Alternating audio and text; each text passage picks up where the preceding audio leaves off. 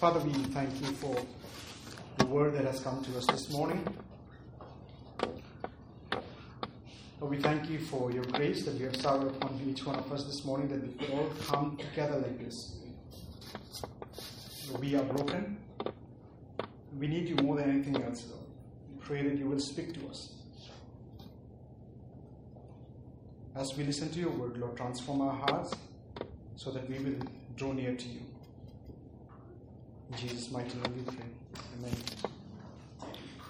Friends, uh, it is today as we celebrate uh, pre-Independence Day. One of the things that in our country, which is very we hear quite often, is uh, unity in diversity.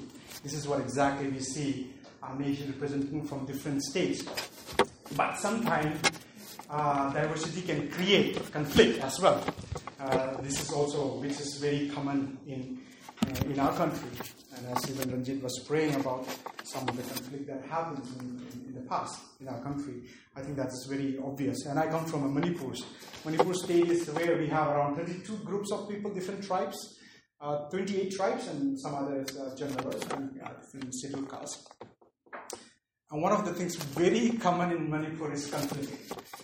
We have around uh, 40 plus insurgency group who are fighting for their own independence, who are fighting for their own identities. So every now and then, if you come to Manipur, I think some of our friends, those who came for our wedding, also experience.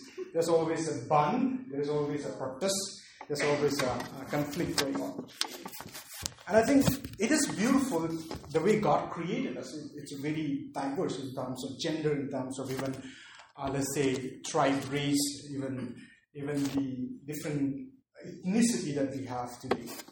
But sometimes, because of certain reasons, because of uh, certain course, we all make those things as a reason for us to fight against each other. Rather than unity, it brings diversity and conflict and battles and even what we call war today.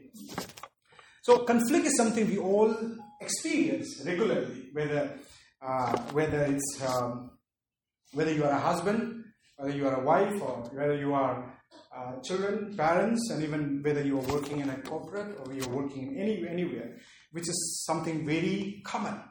But often we handle it very fleshly, a very fleshly way, in a sense, very wrong way. That's where I think this particular passage is going to come very, very strongly. Nothing is more common in relationship than conflict. Conflict is something very common in every relationship. This is what exactly we all experience and we all know. And if you read book of James, James is the one who talks about, he says, if you believe in God or if you believe the gospel, and he says, if the gospel is working in us, supposed to work through us, in other words, the way we deal with conflict supposed to be different than the way normally, naturally, how people handle conflicts. If the gospel is not affecting the way we deal with conflict, he's saying, then it's probably not touching us very deeply. James is writing to a church of believers, the group of community who believe in Jesus as their Lord and Savior. He's not writing to people who do not who do not uh, know the gospel. He is writing to the people who knows the gospel. That's why I think last couple of few uh, couple of weeks that we have been studying, faith without work is useless. It's a debt. If you say you believe in God, if you believe in resurrection, if you believe in what Christ has done for you, and if you do not produce good works, that simply means your faith is vain. In other words, the saving faith should accompany with the work itself. In a sense, it should be demonstrated through your good works. Saving faith is not alone. It comes with the work. That's why in the last week we uh, Ranjit shared about how we use our tongue. That itself decide whether we have the gospel is, which is working in us. Is, is it working through us? That's where the chapter 4 comes in. Chapter 4 is very fascinating for me because this has been uh, kind of a challenge. I mean, it really helped me to examine myself and, and, and it really convict me of uh, many of uh, many of my sins, and especially the way I deal with conflict in my life. I want you to think of the most recent conflict that you have with uh, somebody, or it might be your spouse, or it might be your family member or, or a work associate. How do you how did you handle that? You had conflict, you had some issues, you had a misunderstanding. How did you deal with that? That's where we're going to understand. We're going to read the scripture. Last uh, couple of uh, weeks in our JNU city group, we're doing we are, we are doing a, a study on Galatians. Uh, in our discussions, one of the things which is come, which, which which came again and again was the, the examples or the the conversation or the arguments that we have with our auto drivers. You know, in Delhi, it is one of the most difficult place uh, or difficult situation that we we face is when we uh, travel by auto. And when you ask them, for example, uh, you know it's going to cost you 50 bucks, but they will ask, they will ask you how much are you going to charge? They will say 100 bucks or 150 something. And if you say, let's go by meter, they will say, no, we don't, we don't, my meter is not working. But later on, if after your meter, after your journey is finished, they will, they will go with meter again for some people. So it's really irritating. If not, uh, let's say sometimes even if, if uh, one of my friends he, he's from US and he said sometimes they even charge you skin tax you know so if you are from if you are from different country they, they definitely they will charge you more than any any normal uh, charges that they have so when we face those situations that that's where I think we kind of our true nature comes out sometime and then we fight, we argue with them, we try to win the argument. Sometimes, I do not know how many of you use your physical uh, body, but uh, I don't think you have, have you use. But I think that kind of tendency come. You want to really uh, take him to the police or you know any the law things. So what I'm saying is conflict is something which is very normal for each one. Of us. We face regularly uh, wherever we are, in what situation we are. James is not talking about conflict that arises between Christian and secular world. In other words, he is not talking about conflict that arises because we stand for biblical truth. He's not dealing with that. On the other hand, if you, if you really look at even the life of Jesus, Jesus always have a conflict with people, especially with Pharisees and the teachers of the law. He, he had conflict because he was standing for the truth. He was standing for the gospel. That's why he always have conflict. I wish I have those kind of conflicts, but most of my conflicts are not related to the biblical truth. Sometimes conflict relates to some of my own personal desires and motives. But in this chapter, James 4 addresses a relational conflict that comes from selfish motive and selfish desires within the community, within the community of believer. One of the our values in New City is, you know, one family. It's, it's nice to hear one family, as soon as you say one family, what comes to your mind as you say family? Conflict comes to your mind, right? Fights, arguments, uh, misunderstanding, uh, bitterness, grudges. Let me ask you this. How many conflict in our life arises from arise from us trying to get our own way? When you think of your conflict, the recent conflict, let's ask this one. How many conflict in our lives are because we did not get what we wanted. How many conflicts in our lives come from selfish desire? That's where James is addressing. Let's read verse 1 and 2 again. It says, James says, verse 1 What causes quarrels and what causes fight among you? Says, Is it not this, that you your passions are at war within you? Let's stop for a while, verse 1. He says, What is the problem with your conflict. Why are you fighting? In other words, James is saying, simply is saying, because of your selfish desires. Because you are a selfish person, because of your selfish interests. I mean, sometimes it's hard to hear that. In, in ancient Greek, uh, one of this uh, ancient Greek, there was a story about a man, a young man. His name is Narcissus. Narcissus was a beautiful young man who fell in love with his reflection he, he was in love so much with his reflection. He all day long he sat beside the pool, gazing longingly at his own image, and he wasted his life away. And then he died and was transformed into a flower. That's where we, we, we got the word narcissism or narcissist uh, this is Narcissus. Narcissus was the guy, that's where we got. He was so absorbed, he was so much in love with himself. That's why he invested his life. My friends, if you look at our culture in the past, we always have this narcissistic kind of a tendency in each of, each of us, in every culture. But if you look at today's, in the postmodern, let's say, one of the, the strongest, one of the things that we uh, people talks about is even people values they're, they're making as one of their value to love themselves the self-love it's about today we live in the culture era of radical selfishness and unbridled individualism that's what uh, today's culture is all about and then that's what uh, Paul also warned Timothy. He says in, in 2 Timothy chapter 3, verse 1 and 2, he said to Timothy, he says, Mark this. He says, Take note of this. There will be a terrible time in the last day. In the last days, people will be lovers of themselves. And he says, lovers of pleasure rather than lover of God. That's where the all the root of all conflict, that's what James is talking about. When I go home, especially uh, whenever I go home, back at home, you know, I have a niece and nephew.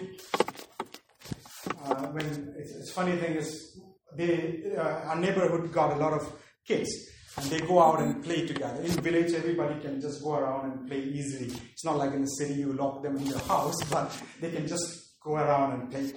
And they always come back crying.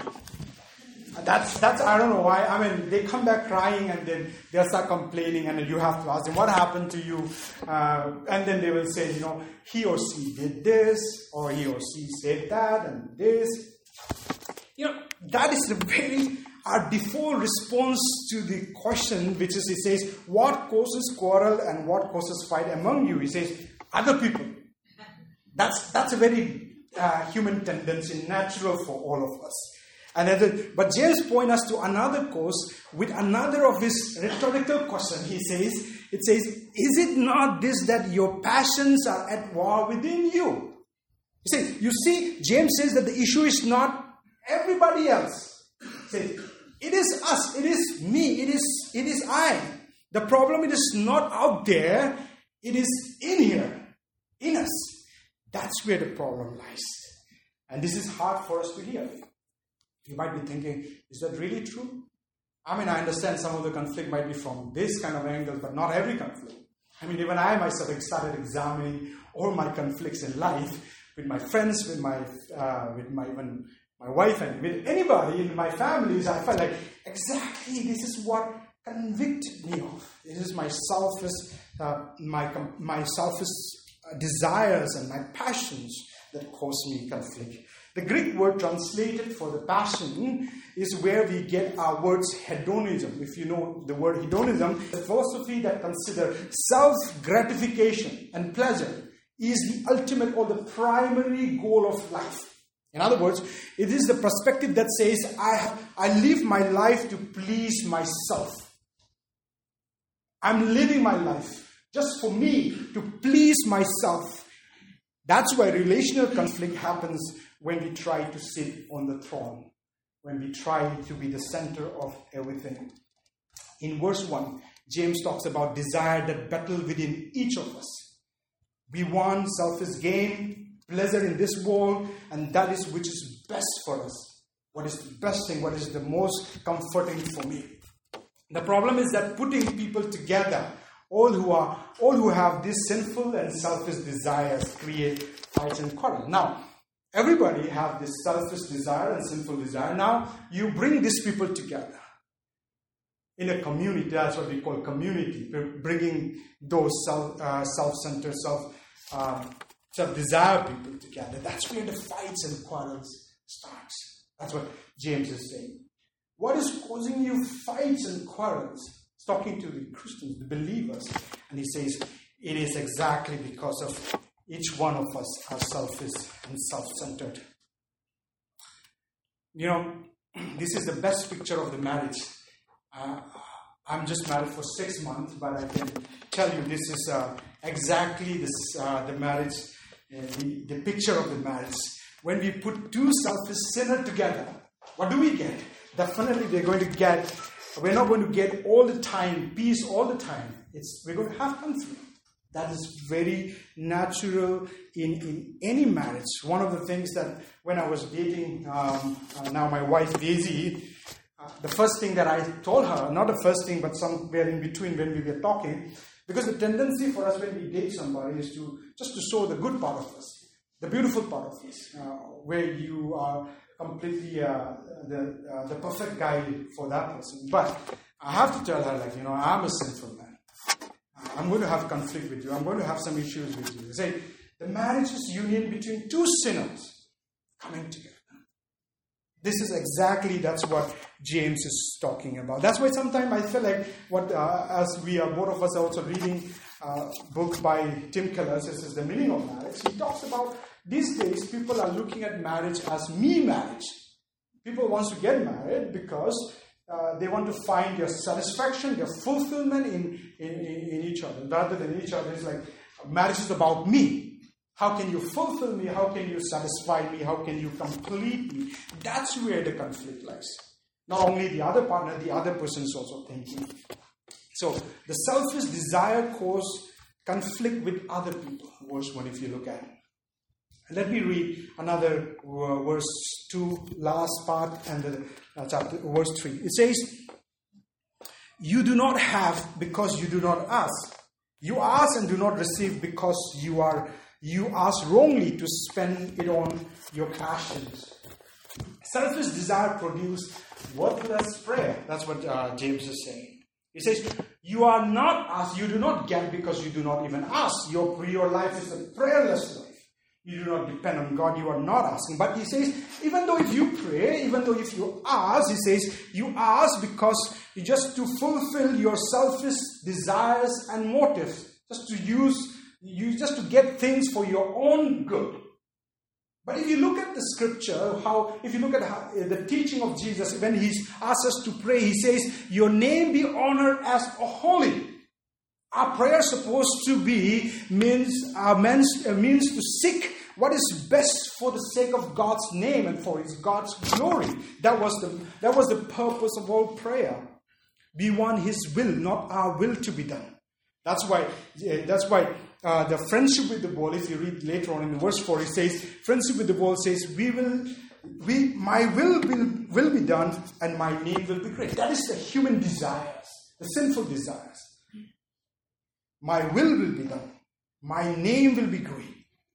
Which is completely in contrary to the into the scripture. The prayers for, for a believer is not about my will, but seeking his will and doing his will and his name to be great, uh, glorified, not our name. That's why sometimes I say we turn God into a divine waiter. You know, if, if you've been to a restaurant or you, you, go and you go for eating food, what happens? You ask the waiter to bring whatever you want, however you want. Sometimes we choose not only from menu. Sometimes we ask different kind of uh, you know flavor, different, different style in that. In the same way, that's what that's what James is saying. God, He is there to deliver our daydream to us. We touch base with Him on Sunday, of course. Sometimes we keep in touch with Him. We put our order through prayer. We might give a, even sometimes decent tips in a collection plate, but God is essentially there to give us what we feel, what we need. This is where I think James is saying our selfish desire produce worthless prayer. However, my friends, the purpose of prayer is not to align God to us, but to align ourselves with God, to God Himself. The point of prayer is not to change God's mind, the prayer, the purpose of God, uh, the purpose of our prayer is not to change God's mind because God is unchanging. He's same yesterday, today, and forever. But to change our desires. The goal of prayer is not for our will to be done, but God's will to be done on earth and in heaven. Here's something to consider to evaluate ourselves whether our prayers are selfish prayer. Let me ask you this if all your prayers were answered today, if your prayers, if all your prayers were answered today, other than you, who would be impacted? Who would be benefited? Or who would be glorified? Or who would be safe. In that way, know whether our prayers is self-centered or it is God-centered. God's goal is not to give human being what their own impulse demand. His goal is that human being will learn to love what he loves. It is not that God does not want people to have pleasure or enjoyment and happiness, but that He wants us to train them to take pleasure in what He knows is truly good. My friends, that is the purpose of prayer. And now let's read verse 4. Verse 4 says, says, You adulterous people, do you not know that the friendship with the world is enmity with God? Therefore, whoever wishes to be a friend of the world makes himself an enemy of God. Selfish desire causes spiritual adultery. If you read verse 4, it is shocking. God is telling the, uh, the church, uh, James is telling the church, he says, You are adulterous people. Nothing violates the marriage covenant like adultery. James is not talking to non believers, but he's talking to believers who are motivated by and live by the selfish desires for the worldly pleasures that are who are adulterers and cheating spouse. According to the scripture, if you, if you look at Ephesians, it talks about the church is a bride of Christ. A church that seeks friendship with the world cheats on the, his uh, or her bridegroom, Jesus Christ, and is hostile, and they are hostile toward God. They they have enmity with God, an enemy of God. One of, the, one of the pictures that God always brings in the relationship between God and His people in the Old Testament is about the relationship of the marriage. You always talk about um, how God and His people are related in the covenant of marriage. In Jeremiah chapter 3, verse 20, God says to his people, As a woman may betray her lover, so you have betrayed me, house of Israel. God described his relationship with people like a marriage, and when his people forsake him in sin, it is a picture of spiritual unfaithfulness or adultery. That's what God is telling his people in, in, in Jeremiah. This is a serious picture. The more we are conformed to the patterns of this world, the more we love the world, the more we are in relationship with the world, the Bible says, the more we betray our God and cheat on Him. And I do not know how many of you have you seen people who have been cheated by the, their partners. I mean, in 2011 and 12, one of a person whom I know was very close to me. You know, uh, he was after the marriage of not even less than one year. They were married, and they were married in December, and the wife was uh, cheating on him in the month of October in the next year and how it, it destroyed him, how he has to go through such a pain and suffering. That was, I mean, I could not believe it. I, I mean, I have, I've heard of it, but seeing that person, literally how it destroyed him, how it was, how it affected him, it really, really uh, uh, shocked me in a sense. Uh, I, I, I went to be with him. I was in different state. I went, I went to visit him almost four or five times just to be with him. Spend one week together.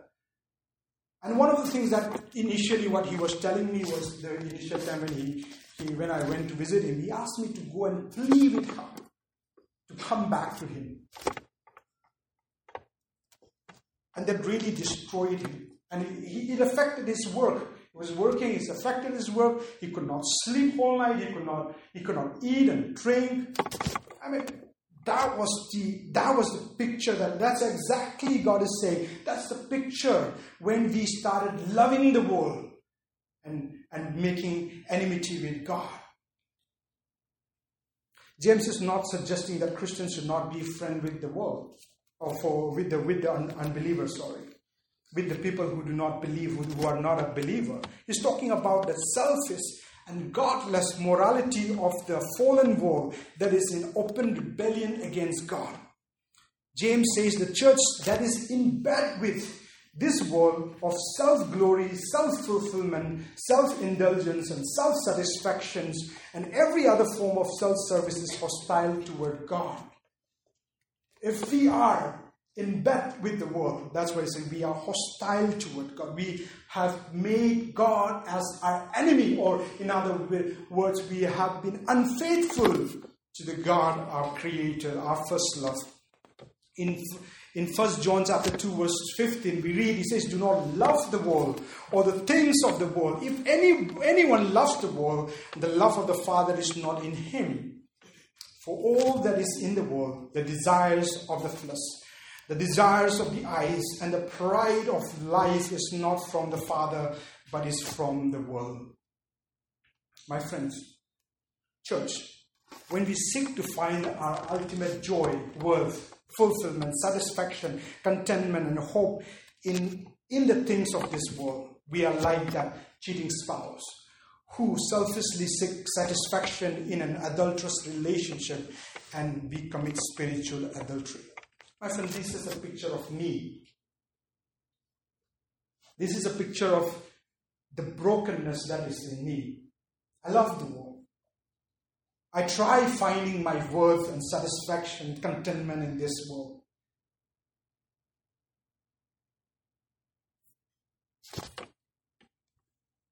Then the question is, where does that leave me? Is there a hope for? A person who is committing adultery with the world against my bridegroom, in a sense, Christ. Is there a hope? James is talking about because of my selfish desires that leads me to commit adultery with the world. Now, is there a hope? Is there a solution? Is there a, is there a, is there any answer? Is there a, any hope for me? Let's read verse 5 and 6. That's where we find our hopes. It says, verse 5 or do you suppose it is to no purpose that the scripture says you he yearned jealously over the spirit that he has made to dwell in us? And verse 6 says, But he gives more grace. Therefore, it says, God opposes the proud, but give grace to the humble. My friends, the solution from all this self centeredness and adultery is God's grace. Two things we need to understand about God's response to the problem. Number one, it says why God addresses the problem. Verse 5 talks about that. Do you, do you suppose it is to no purpose that Scripture tells us He yearned jealously over the Spirit that He has made to dwell in us? This passage can be translated in, or in some other translation. It says, God jealously longed for the Spirit He made to live in us. My friends, God concerned here right now and longing is that those who have wonder would return to Him, that we would come back to Him. It says, God is the one who is jealously longing for the Spirit that He has made to live in us.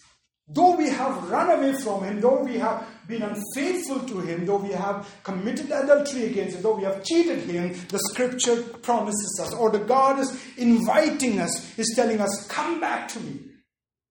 Come back to me. As I said, uh, my, the brother whom I talk about, he was so much longing to even, no matter what happened, the past is past, I'm willing to uh, take her back. Please go and talk to me. Go and talk to her and bring her back. In the same picture, that's what God is trying to show us. If you remember the, the, the, the, the parable of the prodigal sons, uh, it's not about just one son, but it's two sons. Two sons were lost. So the prodigal sons, and one of the younger sons, you remember, he, he, he took whatever belonged, whatever he wanted from the father. And then he ran away from the father. He did not love the father. He hated the father. Instead of being with the father, he was being delighting and enjoying with the father. He took whatever he can, and then he selfishly, self-centeredly, he went and squandered all the money that he had. But the beautiful picture of that parable is the God, the father was longing for his, his son to return. How do we know that? The father was waiting for him to return, even though how much he had been hurt by this younger son. The father was longing for his younger son to come back. How do we know that? When we see the parables, the younger son, when he returned, rehearsing, trying to trying to rehearse, trying to, uh, trying to you know, uh, learn what to say to his father when he meet him. Now he was rehearsing as he was rehearsing and coming back, his father ran to him. Because his father was every day and night longing to his longing for his son to come back. He was looking at the at the maybe on the road, uh, the, road. He was looking at the road, and that as soon as he come back, he ran to him, my friends. In those days, the patriarch or the father do not run like the father of the prodigal son. He ran to him because he was longing for him to his come back. He was wanting him to come back and be united with him. That is the heart of our heavenly fathers. Though we betrayed him, though we, though we hated him, though sometimes we are self-centeredly, we, we, we leave him, we go away from him. But he is the loving father. He is a gracious father. He is passionate. He is a patient father who wants us to come back. My friends, we have been taken back to Exodus chapter 20, verse 5 and 34, 1, 14, where God tells his people that he is a jealous God. He says he is jealously longing for us to return. And he says he's a God, He's a God of a jealous. And you know, one of the things that I do not understand this passage for, for, for a long time. But now, as a husband, I am jealous for the affection of my wife. Yeah, now I understand what do we mean by God being jealous God. Oh, you know, anyone or anything that threatened to steal her love from me is going to meet with a stronger, a strongest oppositions. Now, by the way, I've done my MMA training for six months. So, uh, if you if you don't if you don't believe, you can try. So, when I was in Bangalore, I trained for MMA for uh, six months. So, what I'm trying to say is, anybody who's going to threaten our affection that's going to be with the strongest oppositions. And it is good things in our relationship with God. And this is a good thing in marriage. You know, it is a good thing in marriage. It is, it is the way it's supposed to be in marriage. You're supposed to be jealous and longing for the affection of your partner, your spouse. If nothing, if that is not happening, then something is wrong with the marriage. so, God is jealous God. God is infinitely jealous for his people and he will oppose with his divine force anything or anybody who threaten their good. That is what the, the God who is who is jealous, God who is loving. The solution is God is patiently waiting for us to come back to him. And it's time for those who have been captured by the values or the priorities of the world to come back to their God. So he is so but the, but the question is God is longing. How is it possible? How is it that we can come back to Him? Let's look verse 6 again. It says, He gives more grace, or some translation it says, He gives greater grace. He gives greater grace. Therefore, it says, God oppose the proud, but give grace to the humble. God does not address the problem with condemnation. I mean, if I if I if I if I picture myself in, in the place of the father in the prodigal sons, I would have been like going, let him come, let him say what he has to say, and I will think about it. You know, I'm going to judge him or either kick him out or teach him some lesson kind of things. I'm going to condemn him. I'm going to kind of uh, take seriously whatever so that he will learn for his life. That's the way we will look at it. But God does not address the problem with condemnation, but He responds with grace. That is where so beautiful, my friends. It is He completely full of His grace. God is merciful, gracious, all loving, and He willingly supplies all we need to obey Him or to love Him. In other words, He tells us that God is tirelessly on our side. He is not against us, He is for us. He never faltered in respect of our need. He always have more grace at hand for us. He never runs out of the grace. He have more grace for us. He is never less than sufficient. He always have more and yet more to give. No matter what we do to him, my friends, he, he is never beaten up. His resources are never at an end. His patience is never exhausted. His initiative never stops. He still comes and seeks for us. His graciousness, His generosity knows no limit. He gives more grace and more grace. And my friends, the climax of His grace was sending His Son on our behalf and dying on the cross for us.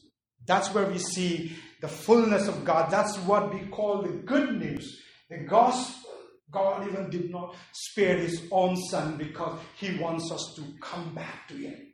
I love the first John. Uh, I love the John when he says, John chapter 3, verse 17, not only 16, for God so loved the world, but after that he says, For God did not send his son into the world to condemn the world. But he says, But in order that the world might be saved through him. God did not send his son to judge us, to condemn us, but to save us. In second First Timothy chapter and 4, he says, God our Savior, he says, desires all people to be saved and to come to the knowledge of truth. And Second Peter, Second Peter chapter 3, verse 9 says, The Lord is patient, patient toward you and toward me, not with not wishing that any should perish, but all that all should reach to repentance. Sometimes some people ask me why Jesus said 2,000 years back he's going to come back. I said, my friends, God is still patient, patient with each one of us. That's still even. God do not want any one of us to perish, but to come to his grace and receive and receive the blessing and the grace, enjoy the grace that he has given us. So we see that God addressed the problem through grace amazing grace, greater grace, and grace upon grace for the people, for the believer. Scripture says, who repents, who humble themselves. It says, God opposes the proud, but gives grace to the humble. Grace to the humble. He opposes the proud. If God has given us, though we have fallen sort of His glory, though we have run away from Him, though we have been unfaithful to Him, and now God have we have conflicted God, because of that, God gave us His grace and gave us His Son, one and only begotten Son. Now my question is, my friends, how do we respond to that? What should be our response? How do we how do we respond to the grace that God has given us? James says in chapter 7, submit to God. Submit submission to God. Submit yourself to God. Have my friends, have we submitted ourselves to God? I know we we might we might have say, Lord, I love you and I trust you, I believe in you. But the question is, have we really submitted ourselves to God? Have we submitted our relationship to God? Have we submitted our struggle, even a decision that we made in life, have we submitted to Him? Let's see how, what does when we use the word submission to God looks like. James explained further. He says, number one, verse seven, verse seven b he says, resist the devil, and he will flee from you. What does it looks like to, res- to be submitting to God? Is James wants us to stop resisting God and start resisting devil. That's where the first stage that he says. Sin is believing the lies of the prince of this world that says we need something or person or status, and all the while disbelieving God who says you need me. Rather than looking, turning to God, turning to everything else, that's what the sin does.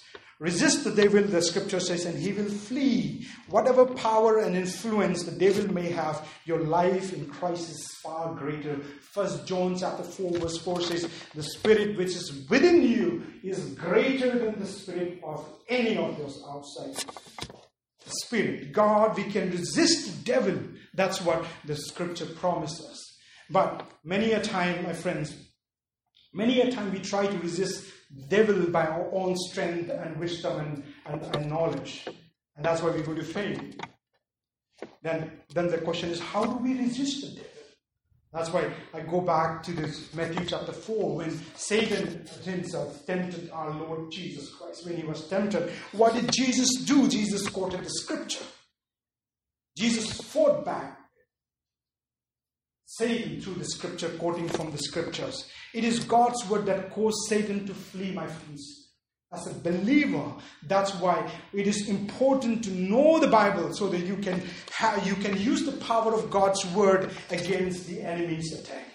Let's resist devil, and the scripture says, and he will flee from us. Number two, it says, Come, draw near to God, and God will draw near to you. My friends, when we draw near to God, we draw near to Him with confidently, or with confidence, or expectantly. We don't draw near to God presumptuously, knowing that God is with us, knowing that He is for us, and knowing that We are sons and daughters of God, knowing that He lives within us, knowing that He is for us, and nothing can stand against us. And verse 8 says, Pursue purity holistically. He says, Cleanse your hands. It's talking about external actions, the outside. Sinners, and purify your hearts. It's talking about the internal desires, that's the heart. You double minded. Purity is both external and internal, my friends. It's not just about what you do in, outside, but the question is, why do you do what you do?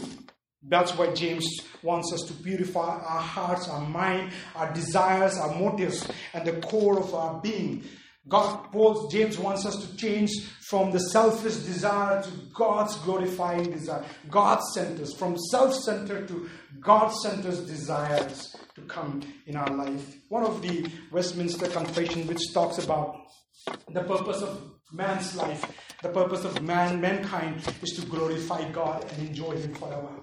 Many of us, the question we need to ask ourselves is what is the purpose that we are here? What is the purpose of our life itself? And if it is not to glorify God and to and by doing that enjoying Him forever, then my friends, that's what James is telling us to purify ourselves holistically, not only outside, inside, even sanctify our desires, our hearts, and our minds. And then verse 9, if you read, he says, he talking about we need to treat sin seriously. We need to take sin seriously. Rather, we should grieve over our sin, mourning, wailing in tears. That's what James talks about in verse 9. We need to be crying, mourning, and, uh, and, and yelling, wailing in tears over it, over our sin. My friend, some of the one of the one of the guys that these days I've been reading is uh, Martyn Lloyd-Jones in one of his book, The Revival. He talks about the revival, and he said, you know, if you go to the history of revival, you go to any of the revival history, and he says it, it, it, it started when people take sin seriously. When they were convicted of the holiness of God and they were convicted of the sinfulness of sin. That's where the revival starts. And our, our repentance, our revival in our life, renewal as a Christians will never happen until unless we take sin seriously. In today's culture, sin is a mistake. We don't take sin. It's okay, everybody does that. That's the way we fall short of the glory of God. And that's where James is saying you need to cry and mourn over our sins. We need to take sin seriously. And then the verse 10 says, Follow the Lord humbly. When we humble ourselves before God, we don't have to lift ourselves up. God will give you grace in your humility. He will be the one to raise you up. You need not to do that on your own. My friends, as a, as a way for the Christians, the way up is the way down. If you want to be great in the kingdom of God, as Jesus says, learn to be a servant of all. And if you want to be lifted up, lifted up by God, it says you you know and you you acknowledge who you really are, how broken and how deep your sin is how much you need a Savior. That's where the Christianity works, my friends. It's not by doing better, trying harder. That is not Christianity. Christianity is about acknowledging, knowing who, how broken and how deep our sin goes, and completely relying on what Christ has done for us. My friends, let me read one of this uh, old hymn that says, I love this hymn. It's, talk, it's kind of a summary of what we discussed today. It says, Grace, grace, God's grace grace that will pardon and cleanse within. Grace, grace, God's grace, grace that is greater than all our sin. Marvelous, infinite, matchless grace, freely bestowed on all who believe. You that are longing to see his face, and he says, Will you this moment his grace receive?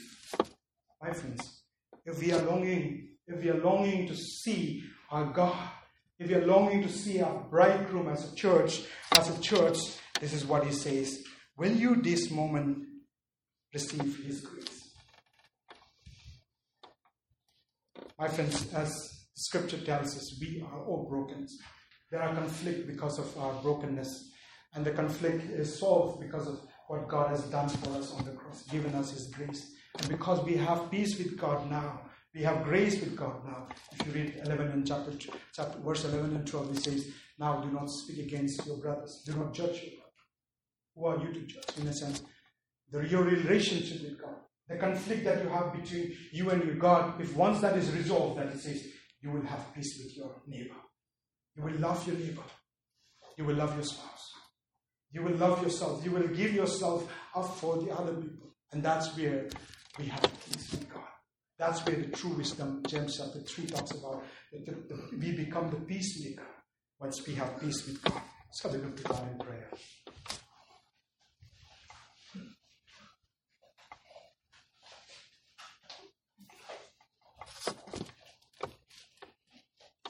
Father, we come before you this, this morning and thank you for reminding us through your word. Lord, we have been unfaithful to you. We have cheated on you. We have fallen your glory, Lord. But thank you for the reminder again that your grace is there for us. You do not condemn us, rather, Lord, you have given us more grace, more grace amazing grace, grace upon grace, that we be your, your sons and daughters. And because of that, Lord, we can come to you with both and call you our Father. We can come that we are your children, and now we can resist. We can fight the fight of the good fight, Lord. Fight against the, the worldly pleasure, the love of this world, and temptations and the attack of Satan, Lord. We pray that, Lord, help us. Help us to fight a good fight so that Lord, we will we will be sanctified and we will be a blessing to the city and to the people around us, Lord. Help us. We need you. You are a Savior. Jesus' mighty name we pray. Amen.